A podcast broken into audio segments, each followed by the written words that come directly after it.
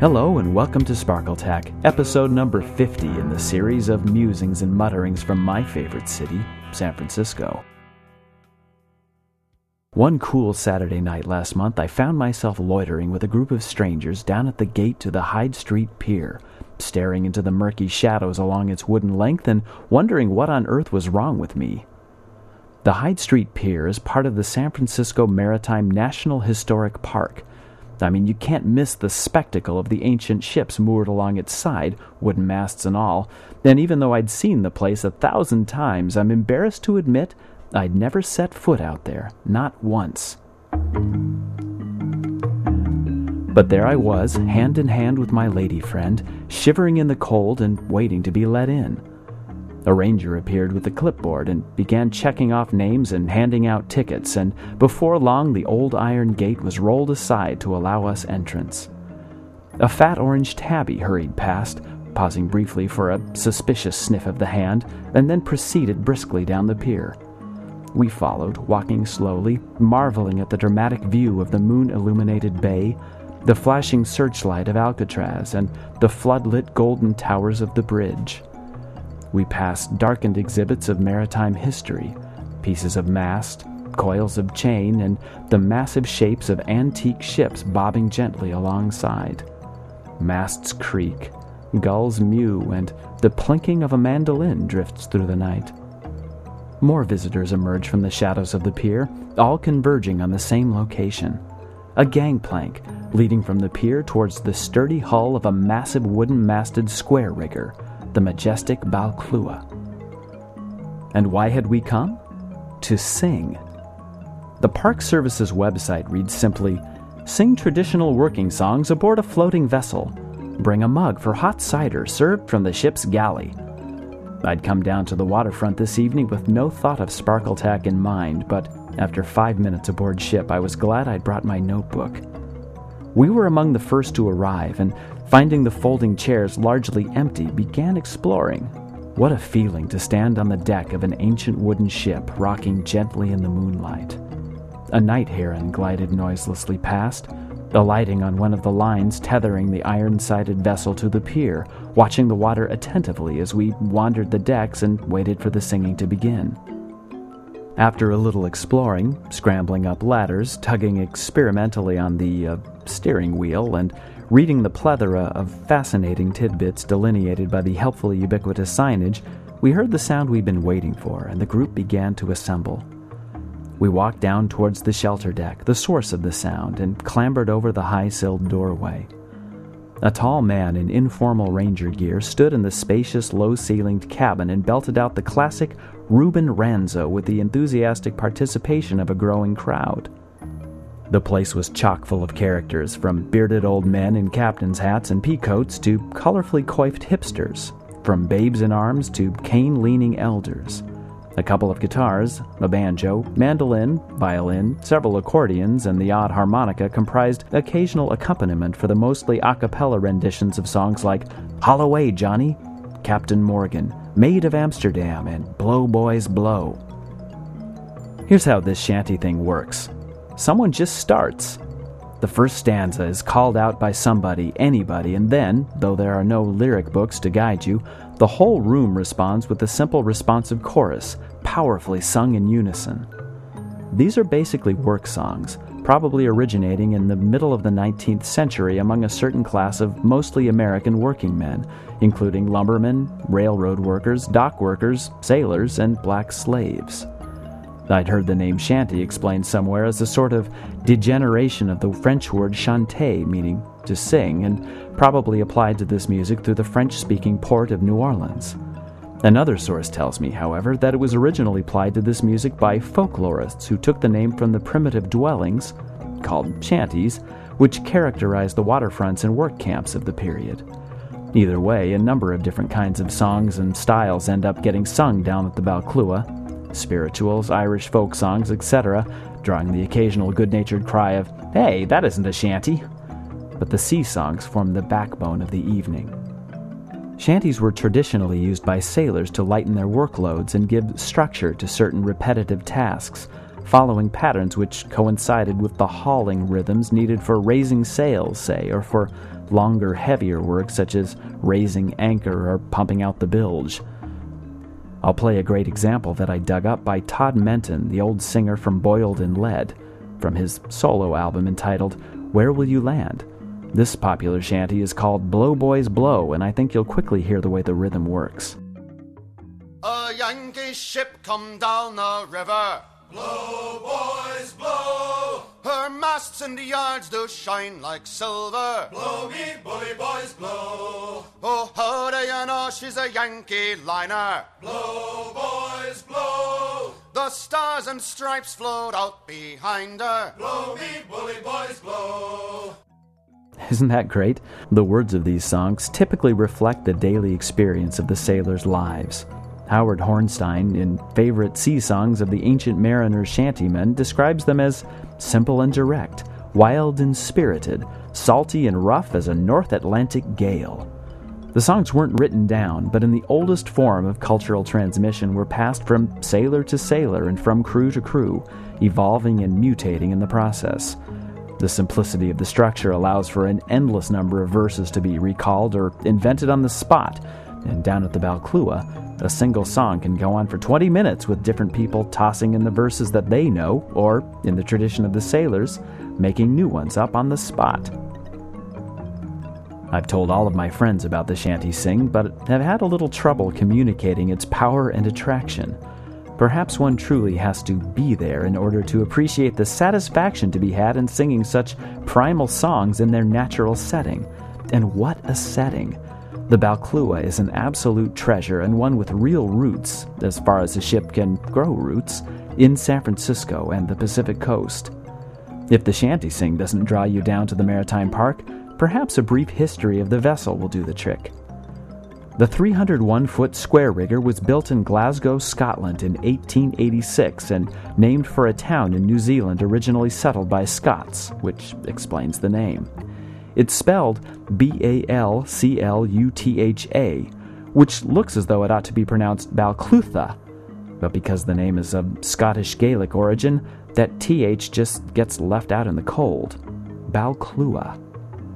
Her job description was that of deep water trader, and following her four and a half month maiden voyage, which just happened to be to San Francisco, she hauled cargo to and from ports all over the world, including Burma, Australia, and Chile, making the dangerous journey around Cape Horn 17 times in her first 13 years and carrying everything from scotch and wine to coal and lumber. In 1902, she was sold to the Alaska Packers Association of San Francisco and became, through a special act of Congress, the very last vessel to fly the flag of the Hawaiian Kingdom. The Packers renamed her the Star of Alaska. All of their vessels were named Star of something or other, which helps to explain the star motif that appears all over the ship's hardware, and gave her a new job, that of sailing 2,400 miles from San Francisco to Alaska each spring, returning in the fall with a hold packed with canned salmon. The ship's hold today recreates that era, with rows of crated salmon stretching from bulwark to bulwark. I discovered that orange tabby that had whisked past us on the pier earlier, curled up asleep on a coil of rope in the midst of all this, no doubt dreaming happy salmon dreams and living a far more comfortable life than the sailors on the Alaska Star had.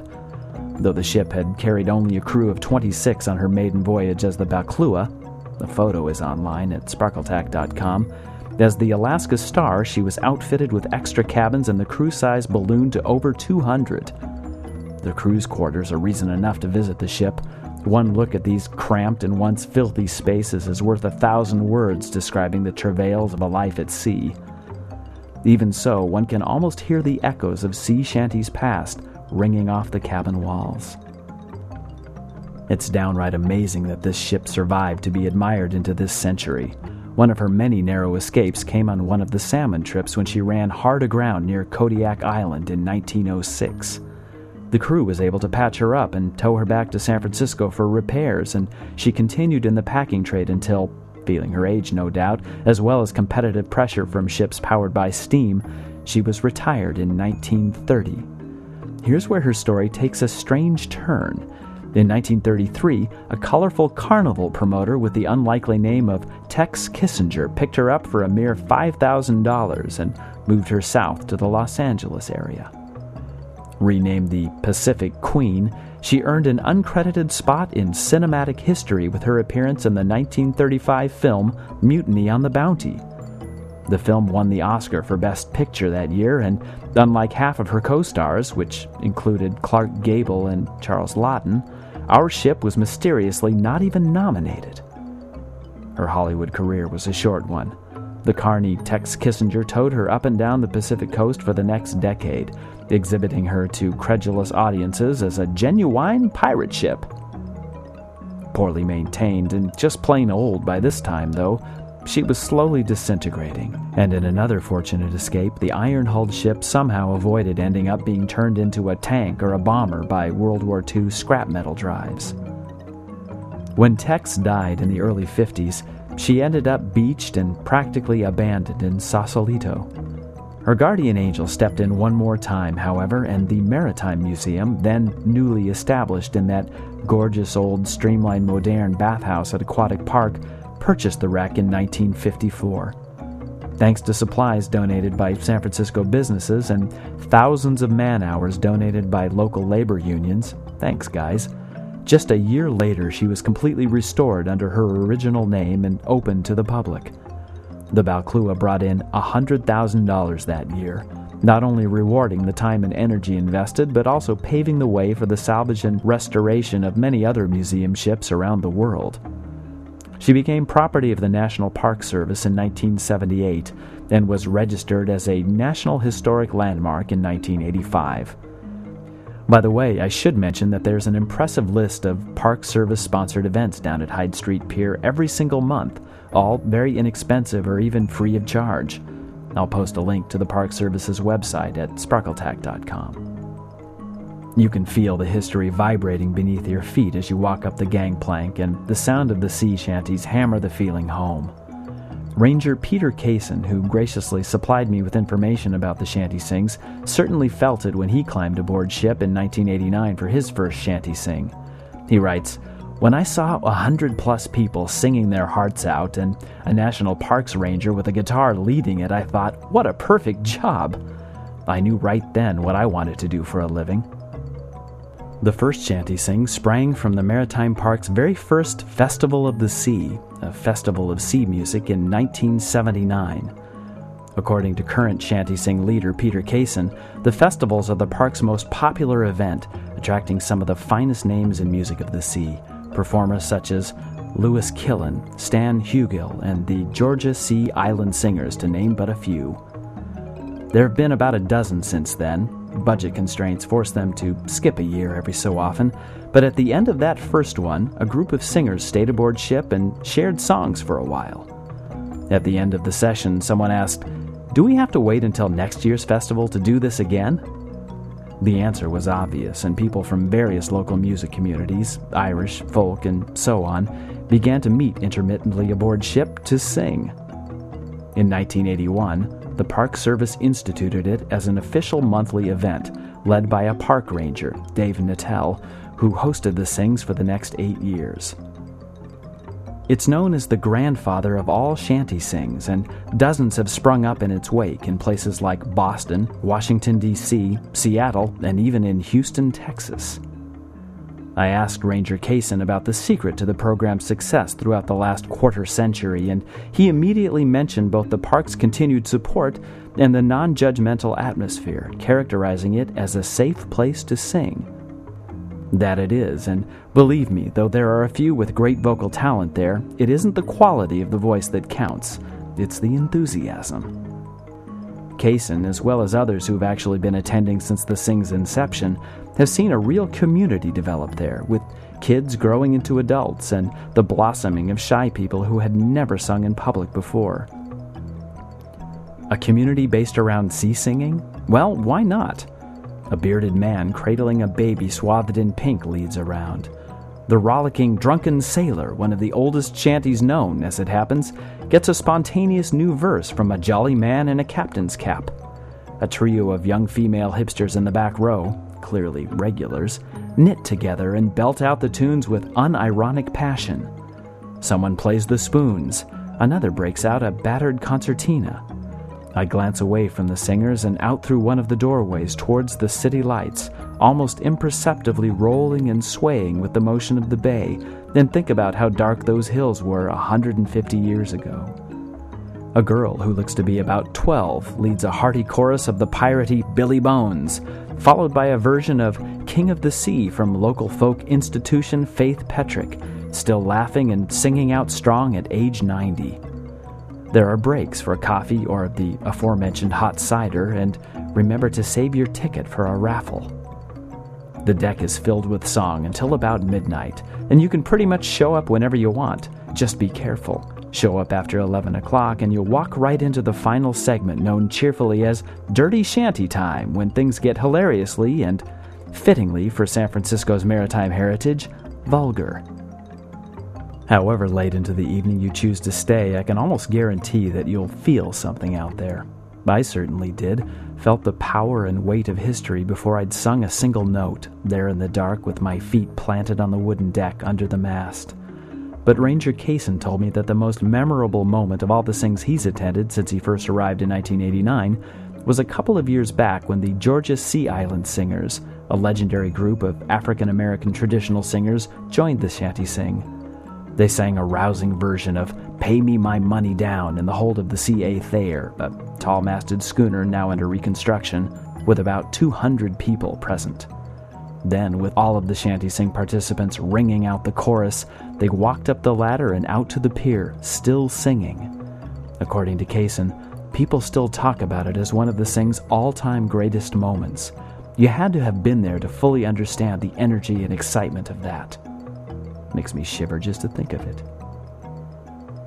This place is a community and a refuge, however small, from the encroachment of global culture.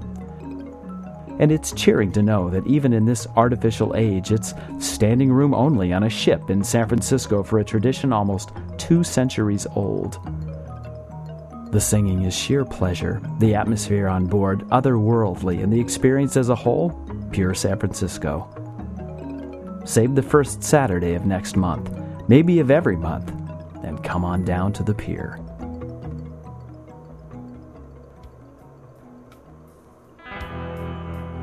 Thanks go out this week to Derek Sonderfan for supplying the track Knitting Sand provided by the Podshow Podsafe Music Network. Check them out at music.podshow.com. So, 50 episodes. Who would have thought it? Thanks to those of you who've sent emails and sound files congratulating me on this milestone. Melissa. The usual assortment of entertaining links appears on the sparkletack.com website, and I'm reachable there on the comments page or by email at sparkletack at gmail.com for questions, comments, or show requests. Thanks so much for listening. Till next time.